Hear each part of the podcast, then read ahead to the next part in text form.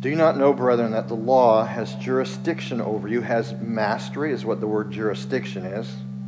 It's the same word we get Lord from, Jesus Christ our Lord, has jurisdiction over a person as long as he lives. There's a condition there. If you're living, the law has jurisdiction over you. Here it comes, a brand new day, but I don't know what will come my way. Rise or fall,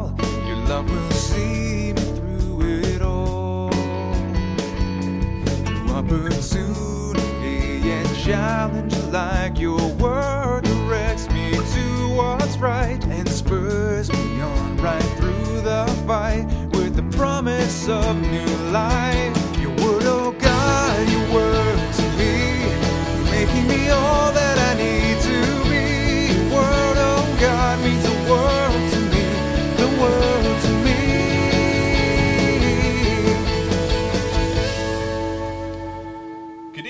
Everyone. My name is John McKenzie, and you're listening to A Word with God.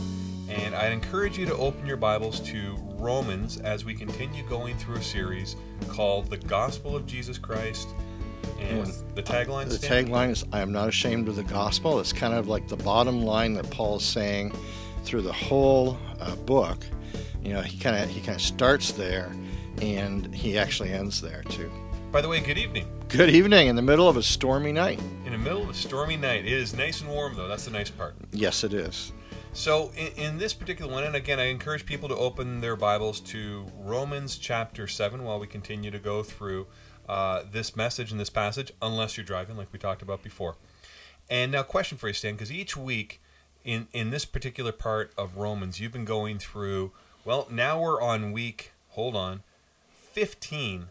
And each week, you go through what the other nails were in the sermon. Right. So, and and it's funny because what I keep thinking about this is that you you mentioned in here that Jesus is called the shepherd, mm-hmm. or I guess sometimes called the good shepherd. Yes, he is the Now, good shepherd. now, if Jesus is the shepherd, therefore we are the Sheep.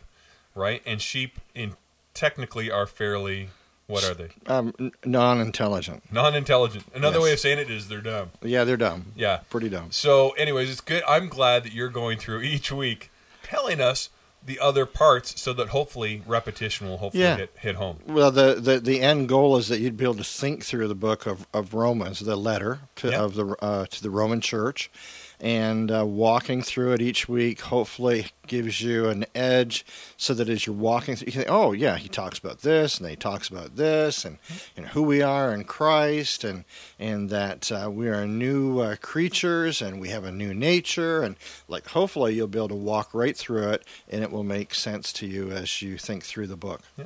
And and part of it is too that Paul all the way through Romans is building a very thorough case Mhm. Of the gospel and, and how to live a, a proper you know properly as a Christian Yeah. whether whether you were a Jew or a Gentile. Right. It's it's amazing because he it, between Romans and uh, Isaiah and Deuteronomy, we have these these three that walk together in building a theology and uh, who God is and how God deals with men and women and and uh, th- those are the three great writing prophets: Moses, Isaiah, and uh, certainly Paul had a prophetic ministry as well. I bet you he would never would have thought that when he was starting. No. Uh, so this particular week, the nail that we had is uh, the law is no longer your master.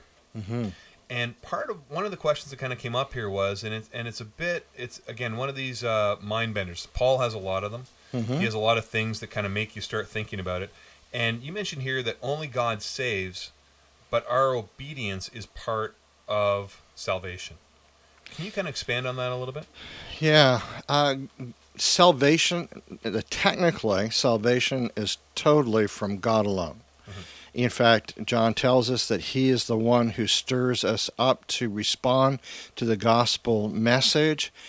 And kind of the proof that something has happened is this walk of obedience, and and John really nails that down in First John. Um, it, it's clear as clear. In fact, Jesus said, "If you love me, you obey me." Right. And so obedience is that kind of proof in the pudding we've talked about before, and uh, and so there is the salvation message, there's the work of the Holy Spirit, and then there's the walk of obedience. Am I actually going to do what God is calling me to do, what He's putting in my heart? Am I going to respond to the gospel message in faith? Uh, and uh, and that's uh, that's where it comes together. Well, and, and part of what comes to mind right now for me is, and I've seen this happen a few times over in my life. Uh, you've probably seen it more more than I have. Well, I'm a little bit older than you. yeah, exactly. But is uh, Billy Graham crusades, Mm-hmm. And I know that there's one coming up, and there, I've seen I've seen some things. Actually, I think there's something even at our church that's that's going on where we're you know Yeah, helping people get we're ready. for that. preparing preparing the way for uh, uh, my hope, and Yeah. that's going to be in November, I believe. So Now, the reason I mention that is that I know people who they've gone to uh, a Billy Graham crusade, Mm-hmm. uh, and that was their time where they, you know, right there on the spot said, you know what, I'm going to Mm-hmm. change my life. I'm going to turn. I'm going to do a 180. I'm going to become a Christian. Mm-hmm. Now, part I'm guessing of what's happening right now is to get those people into a church so that they can then take what they have started and and go again with obedience, learning more about God and becoming and becoming stronger in it. Mm-hmm. yeah, I mean, you have the parable of the sower. Mhm. In seed falls in all kinds of hearts, and, and that's really the seed is the word of God, and the ground it's different kind of hearts that it hits, and, and there are people who respond to the gospel and say, "Yeah, that's that sounds good. Yeah, I'm I'm in for it." Until things get tough, until things, um, what John desc- or Jesus describes as, uh, um, you know, rocky ground. Uh, some right away, the birds take it away. It's like before it even finds a place to rest. Sometimes thorns and thistles, cares of this world, Jesus calls that. Things come and, and it's kind of like it sounds like a good idea, but they never really walk that out. They never really um, they explore it, they look at it, but it's not changing. It's not saving faith, and um, there's a kind of faith that the world will have where you kind of walk around, kind of kiss it, but you don't embrace it. Right. And that's uh, really what uh, what I think he's talking about. Okay. Well, and and to kind of go on to that path a little bit here.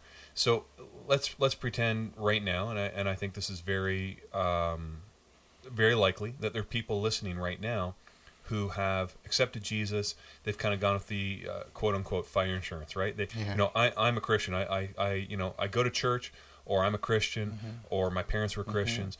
What are some of the ways that people can know that they're living in obedience? And I guess this has to do with uh, the- a tree with fruit, right? There should be Yeah. fruit that's being Yeah. that there's bearing fruit there. Yeah. Um, one is is uh, a desire to be with the people of God. That's the very one of the very first things that we see happening. People begin that follow Jesus begin to be attracted to other Jesus followers. Okay. Um, uh, a hunger for the Word of God, uh, a desire to connect with God in prayer, uh, the ability or the desire, the heart to to see change, not not just be the same, but that my life is now going to change because of the decision I've made.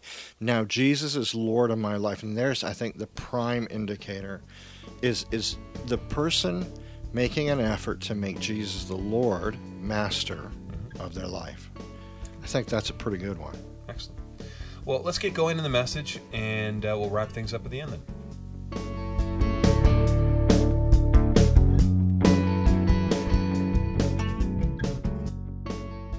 Let's open our Bibles to Romans uh, chapter 7.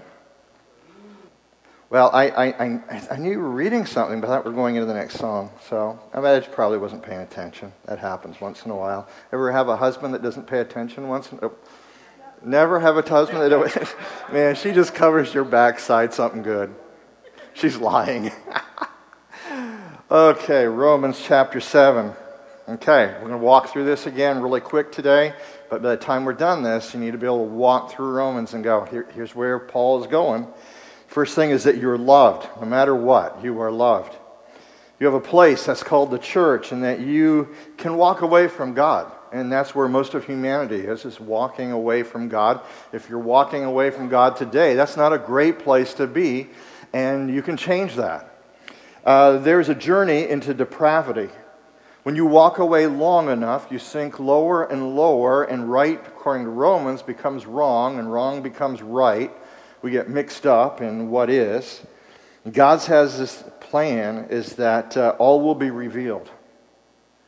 And so your whole life is an open book to God. Not only will it be an open book to God, but it'll be an open book in eternity when you stand before this holy and this just God. And so he urges us to straighten the books up now, not later on. Well, there are two destinations, and all will be revealed, and integrity is the goal, is that God wants to build in you this oneness of life, that you're the same man, you're the same woman, no matter where you are, no matter what life circumstances. And uh, in the midst of that, God wants to change your attitude towards sin. He has something very much different for you than what most North American Christians experience, which is really a, a, very casual relationship with God and a very intense relationship with sin. And that was never God's plan for you. And God's been planning your salvation even before you knew Him. He went before you and He loved you, and uh, all of the things that have happened to you have been leading to the point where you put your trust in Jesus. You have hope and you have assurance in Him. And then uh, we part ha- talked about having this great exchange. Him taking your old nature, and that's where we're going to really be hammering this down a bit today. The old nature dying and Him putting His nature in you. You're not alone in this Christian life. You're not doing it out of white knuckling it. You can't force it. You can't just try harder. It takes the indwelling of the Spirit of God. And could I say that if you've not experienced the indwelling of the Spirit of God and a change of heart, a change of attitude towards sin, in some degree, underline that, underscore some, some degree of change, you have to call into question is there a relationship with Jesus? And if there's not a relationship with Jesus, that is the first thing that you have to deal with. And we've gone over that and over that throughout Romans. That is the starting point. And then we're to let grace reign and rule in our hearts. We're to be like Him as He is gracious towards us.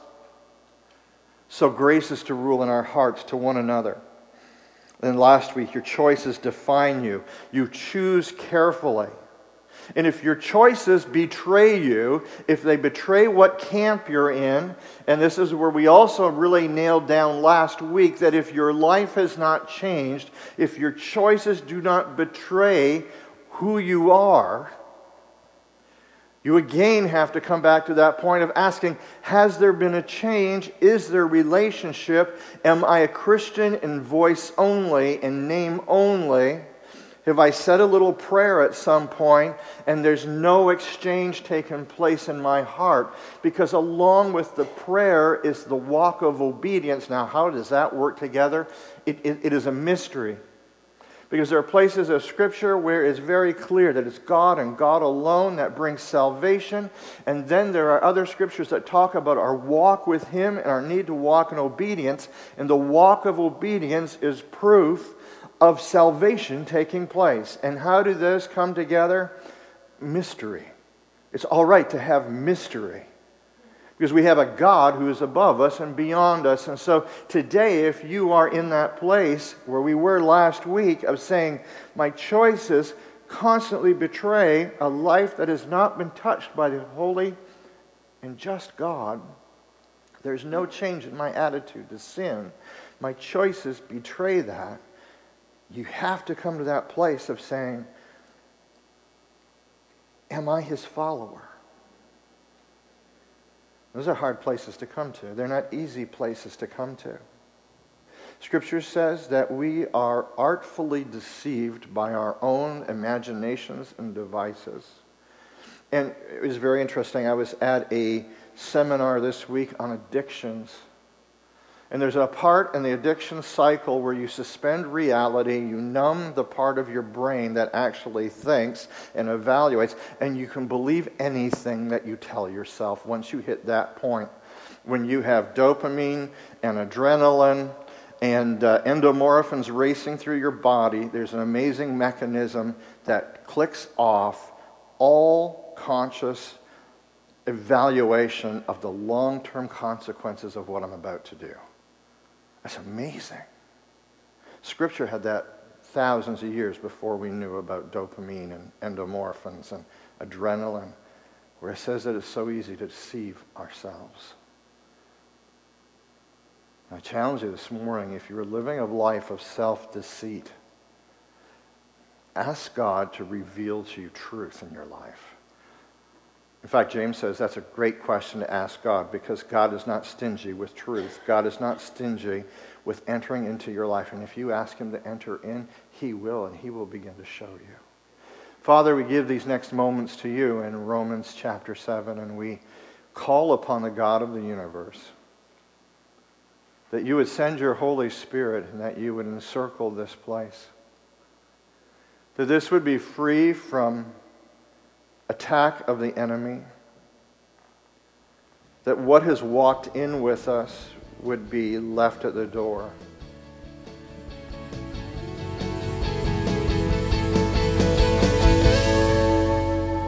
Hi, I'm Stan, your radio teacher at A Word with God.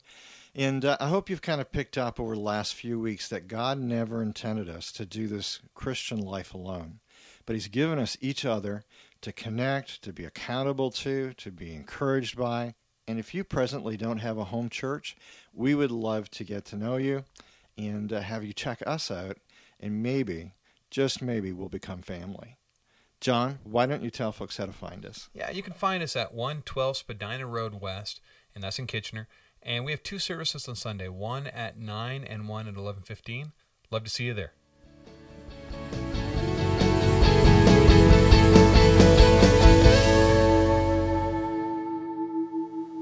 For there is a spiritual battle and a spiritual warfare that goes on that cannot be seen, but it can be felt palpably by those who are awakened in the Spirit. And this week, you may have been there. You may have found, felt that you have been in an all out war, that the enemy has railed against you, that the enemy is pressing you down. In fact, you may have been to the point of tears. You may be in a point of close to being to despair and giving it all up.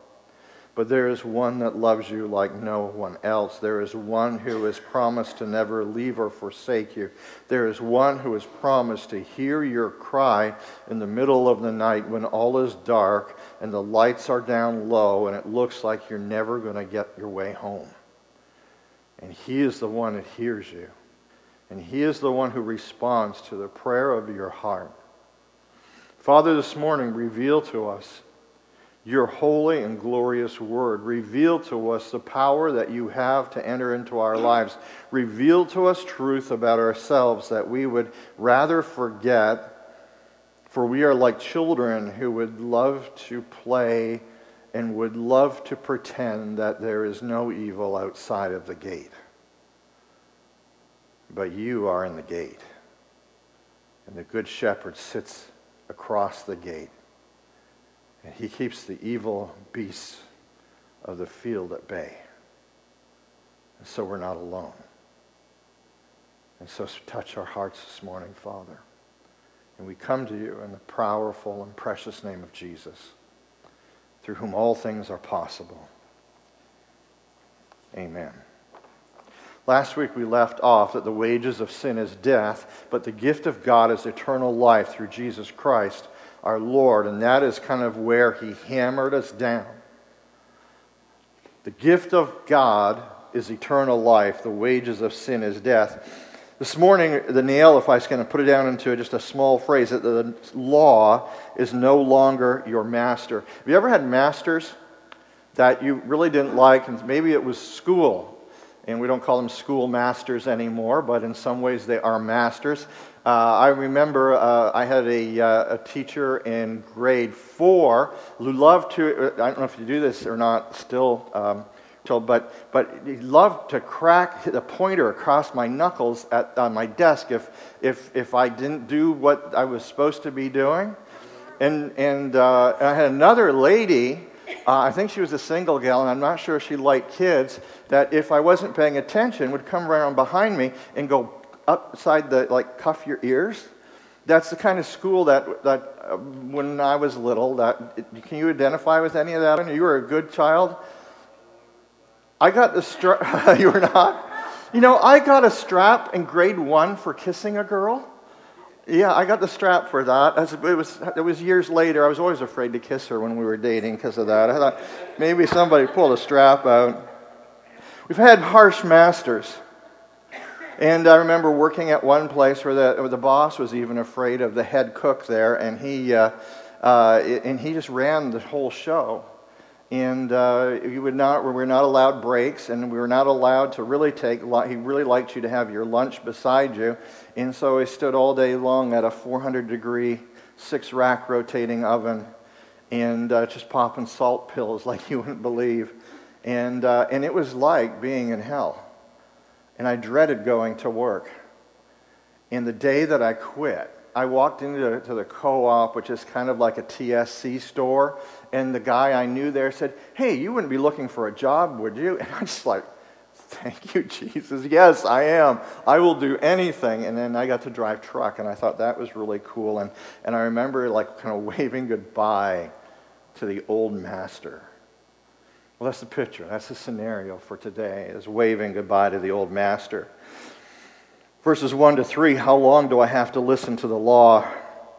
Or do you not know, brethren? Uh, do you, don't you get this? Do you not understand this? Is what he's saying. For, because I'm speaking to those who know the law. His audience was biblically lit- literate. They knew the Word of God, they knew what God's Word said. Do you not know the law? That the law, that's Moses' writings, and there was three spheres of the law. What Israel was to be like as a nation their communal living, how they were to live together, their relationships to one another, and the spiritual, the relationship that they had with God. And, uh, and that was replaced by Jesus with the law of love. And we saw a little bit of that this morning. I think you read those verses this morning about the law of love. Do you not know, brethren, that the law has jurisdiction over you, has mastery, is what the word jurisdiction is. It's the same word we get Lord from, Jesus Christ our Lord, has jurisdiction over a person as long as he lives. There's a condition there. If you're living, the law has jurisdiction over you. Think of, uh, uh, he moves on then to this illustration, and Paul loves illustrations. For, or in the same way, the married woman is bound by law. The word bound there, think of three legged race, kind of tied together. I, I hate three legged races. I usually end up laying flat on the ground. Never liked it. It's also used in the New Testament to describe someone to whom a demon has attached themselves. So, ladies, you can't go out saying that your, your husband's demon possessed. That doesn't work. Okay, that's not what he's saying there. It's just a word that's used to describe that. Um, she's bound by law to her husband while he's living. There's the condition. If he's alive, you're, you're tied together. But, and here's the contrast in conjunction if her husband dies, she is released from the law. Okay, like I do things differently. And yesterday we had no, no exception. I like to leave the cupboard doors open while I cook. To me, it's like open, close, open, close. You get them sticky. You get stuff on it. So if you leave the doors open, and I like to take the garbage pail, I put it in the middle of the floor of the kitchen and she's tripping over the garbage and moving it and i go to dump something in the garbage and it's not there and i go to put my hand in the and it's like really it's, it's kind of chaos. When i die darling you are not bound by my like to have the cupboard doors open and the garbage in the middle of the floor. You can you don't have like when people that say well would want me to do no you're no longer bound to me. You're no longer bound to my idiosyncrasy. She's going like this. so she's planning the day already. Um, while he's living, but if her husband dies, she's released from the law. The force, the power, she's released from that. It also means to become unemployed. You are unemployed when I die.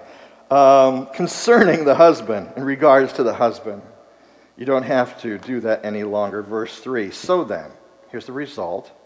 If while, again, another condition, her husband is living, she is joined to another man, either marriage or sexually involved, she shall be called, she'll be identified as an adulteress. If her husband dies, again, another condition, she is free from the law. She's no longer a slave to the law. The law is no longer applicable to that situation, so that, here's a result, she's not an adulteress, though she is joined, idea of married to. Now, if she's living with, sleeping with, she's not an adulteress, she's a fornicator. That's just the Bible's word for that.